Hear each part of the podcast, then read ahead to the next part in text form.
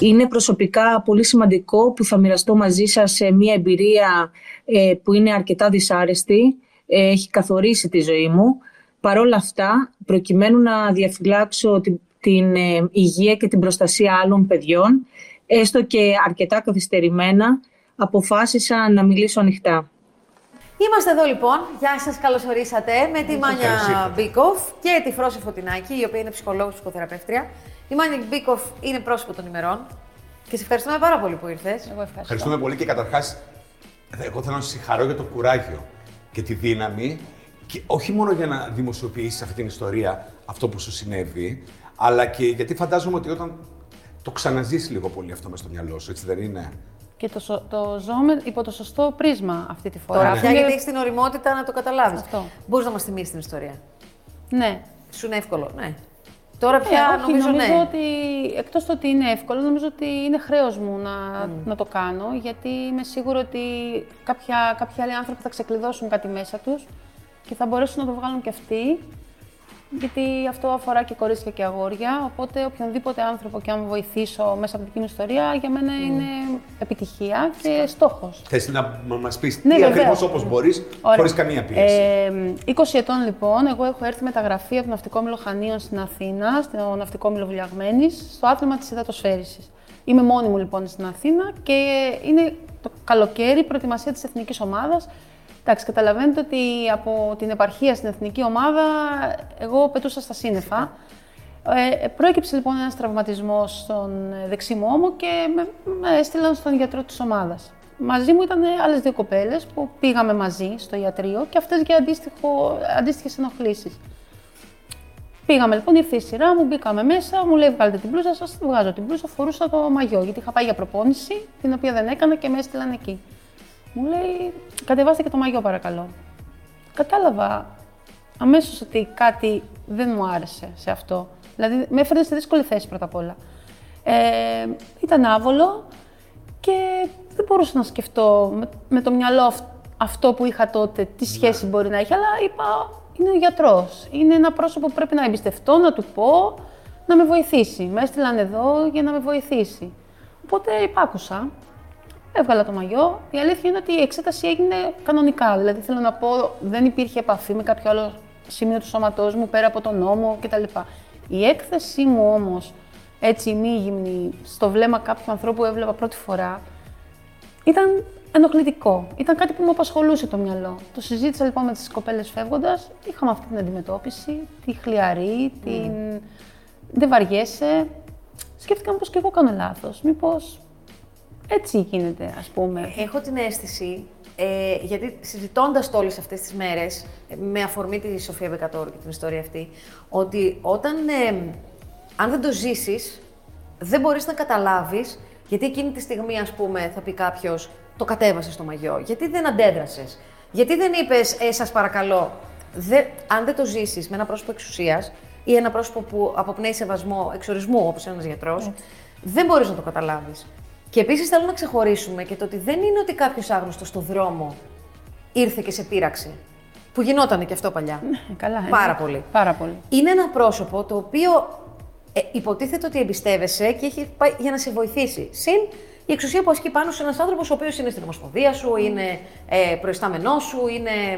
Και εσύ στην προκειμένη περίπτωση. Και είσαι και 20 ετών, ναι. ναι. Θανάση και στα 40 το ίδιο συμβαίνει. Ε, θέλω να πω ότι ακόμη ε... περισσότερο είσαι δηλαδή σχεδόν, σχεδόν παιδί. 20 ετών τη δεκαετία του 90. Ακόμα ναι, πιο αγνά ναι. και αθώα τα πράγματα. Είναι διαφορετικό. Την δεύτερη φορά λοιπόν που έπρεπε να πάω για να γίνει κάποια ένεση στον νόμο μου, ε, μου ζήτησε το ίδιο πράγμα. Εκεί δεν, αντέδρασα πάρα πολύ. Ναι, δηλαδή δεν το έκανα γιατί δεν ήξερα ότι μπορώ και να μην το κάνω. Αυτό νομίζω είναι το συνέστημα. Αλλά τον κοίταξα κατάματα και του είπα γιατί; Γιατί μου το ζητάτε αυτό, αφού όμως είναι το πρόβλημα. Και, μου, και ο ίδιος πολύ κοινικά και τώρα πια μπορώ να καταλάβω πόσο χειριστικά το έκανε. Με κοίταξε με ένα ύφος, μπορώ να πω πια απαξιωτικό και έτσι mm. αυτό που σε εκδίνει ακόμα περισσότερο. Και μου λέει γιατί ντρέπεσαι; Mm. Και αυτό με προσέβαλε. Πες μου λίγο κάτι. Υπάρχει ναι. pattern; Ναι, υπάρχει μοτίβο. και το μοτίβο είναι αυτό ακριβώς σε ένα πλαίσιο όπου αισθάνεσαι εμπιστοσύνη, το θύμα αισθάνεται εμπιστοσύνη, όπου αμφισβητεί τον ίδιο τον εαυτό ότι μήπως κάνω λάθος, μήπως Ναι, κάτι ναι, πώς το παρεξηγώ. παρεξηγώ, ναι. Ο θήτης έρχεται και σε εξουσιάζει με την παρενόχλησή του. Και ουσιαστικά σε μανιπιουλάρει, σε χειρίζεται και σε κάνει να νιώθεις ότι συνενείς, ενώ δεν συνενείς, ότι διαθέτεις το σώμα σου, ενώ δεν το διαθέτεις σε αυτόν τον άνθρωπο. Έρχεται λοιπόν και παραβιάζει σώμα και ψυχή. Και μένει το νεαρό κορίτσι και η ενήλικη γυναίκα να νιώθει ότι τελικά φταίω. Να αυτοενοχοποιείται, να γυρνάει μέσα της αναζητώντας ευθύνες, λέγοντας συχνά Μα γιατί σε μένα; Αναζητά λοιπόν ευθύνες μέσα της, γιατί και η κοινωνία, όπως είδαμε και τώρα, επιρρίπτει ευθύνη στο θύμα, αλλά και γιατί ο ίδιος ο θύτης κάνει το θύμα να πιστέψει ότι όντως Ναι. κάπου μέσα του το θέλει. Αυτό είναι το, Ή το τρικ του προκάλεσε, θύτη. ή το Ακριβώς. προκάλεσε. Ακριβώς. Μάνια, πόσα χρόνια ε, κουβαλούσε αυτή την ιστορία μέσα σου, την ξέχασες ποτέ, ή Νο- τη νομίζω σκεφτόσουν ότι από και τη πού. Σκεφτόμουν αρκετές φορές. Ε, Ενοχικά τη σκεφτόσουν. ενοχικά, ξέρετε τι, πιο πολύ ως προς τη συμπεριφορά μου. Δηλαδή, μου έριχνα ευθύνες. Γιατί δεν Γιατί αντέδρασες. δεν αντέδρασα Γιατί δεν αλλιώς; αντέδρασες. Γιατί εγώ ήξερα τις αρχές μου, τις αρχές που είχα από το σπίτι μου. Ε, και, θε- και έλεγα γιατί, γιατί το κάνεις αυτό; Γιατί δηλαδή το, τώρα το λέω αυτό, τότε δεν μπορούσα να το πω. Φρόσο, γιατί δεν, δεν αντέδρασε; Είμαστε άνθρωποι, ε, σαστίζουμε. Σας στίζουν. ε, σοκαριζόμαστε.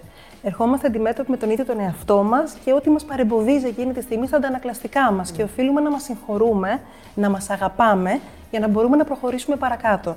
Λέμε ότι το τραύμα της σιωπής είναι δεύτερο τραύμα μετά τη σεξουαλική παρενόχληση. Είναι ένας άλλος βιασμός της ψυχής μας όταν σιωπούμε, απομονωνόμαστε, γιατί τα θύματα απομονώνονται σιγά-σιγά και ερχόμαστε και το ξαναβιώνουμε. Μέσα από Νομίζω ένα- ότι είναι το τρίτο και όχι το δεύτερο. Ξέρεις γιατί ποιο νομίζω εγώ ότι είναι το δεύτερο. Το δεύτερο είναι όταν πηγαίνει σε ένα άλλο πρόσωπο εξουσίας για να το πεις και η απάντηση του μπορεί να είναι Μήπως έκανες κάτι ή Έλα μωρέ τώρα, μην δίνεις σημασία. η ακύρωση. Α, αυτό. Νομίζω ότι αυτό είναι το δεύτερο που σου συμβαίνει, αν αποφασίσεις να το πεις. Πολύ σωστά. Ερχόμαστε λοιπόν αντιμέτωποι με πολλαπλά τραύματα. Και αυτό το μήνυμα που θέλουμε να περάσουμε είναι αυτό ακριβώς, να μπορούμε να μιλήσουμε. Τώρα, βέβαια, χρειάζεται για να μιλήσουμε να ξέρουμε ότι κάποιος ακούει. Ναι. Άρα, προσοχή πολύ στην οικογένεια, στον πυρήνα μας, να ανοίγουμε ένα κανάλι με τα παιδιά μας όπου μπορούν να έρθουν και να μας πούν Έγινε αυτό και ντρέπομαι, πονάω μέσα μου, αλλά θέλω να σου το πω. Μεγάλη προσοχή να μπορούμε να ακούμε ως φίλοι, ως συνεργάτες, ως πολιτεία, ως φορείς. Μεγάλη προσοχή λοιπόν στο να μπορούμε να έχουμε ενσυναίσθηση, να μπορούμε να σκεφτούμε και πώς νιώθει ο άλλος, για να μπορεί και ο άλλος να μας μιλήσει και να μας ανοιχτεί. Εγώ αυτό που δεν είμαι ειδικός, έτσι, ακούω με μεγάλη προσοχή τη φρόσα αυτά που λέει.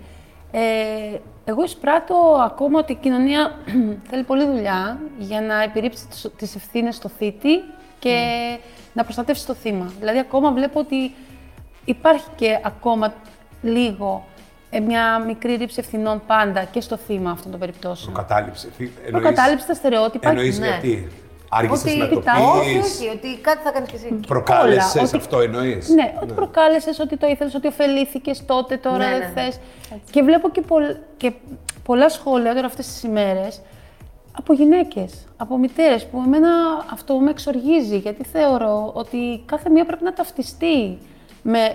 Όχι να ταυτιστεί με την ιστορία, αλλά να ταυτιστεί με την ιστορία και το βίωμα μιας άλλης γυναίκας. Ναι. Από άντρες θα περίμενα.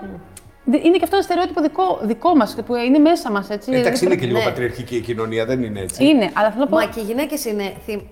Ναι, θύματα ναι, του ναι, εαυτού ναι, τους. φυσικά. Βέβαια, το καλό είναι ότι καταλαβαίνω ότι υπάρχουν αντιδράσεις, αλλά τουλάχιστον αυτή τη φορά είναι μειονότητα. Θέλω να Ναι, ναι. πιστεύω. Αυτό είναι το αισιόδοξο. Ναι, Ναι. βέβαια. Είναι το αισιόδοξο. Άρα, τι θα έλεγε εσύ τώρα σε ένα κορίτσι που ξεκινάει στον αθλητισμό, που ή ξεκινάει στα όνειρά της γενικά; Αλλά ας πούμε στο κομμάτι του αθλητισμού που είσαι εσύ. Ναι. Και από εκεί ξεκινάει όλη η ιστορία. Αρχικά, για μένα ο αθλητισμός είναι ένα αναπόσπαστο κομμάτι της ζωής μου.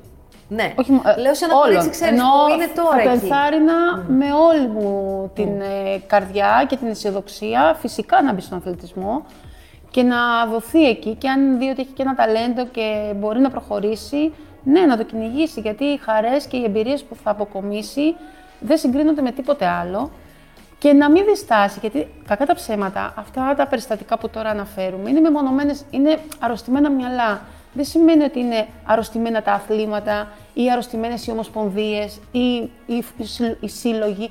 Είναι αρρωστημένα μυαλά όπως σε όλες τις πλευρές της κοινωνίας μας. Η Νάνση προφανώς. εννοεί στα παιδιά σου τι θα έλεγες. Τι Θα θα τους- του αν τους πει. συμβεί κάτι τέτοιο. Αχ, δεν το κατάλαβα, με συγχωρείτε. Δεν πειράζει. Τα παιδιά μου είναι στον αθλητισμό και τα τέσσερα. Ε, και τους μιλάμε πάρα πολύ, πάρα πολύ πάνω σε αυτό.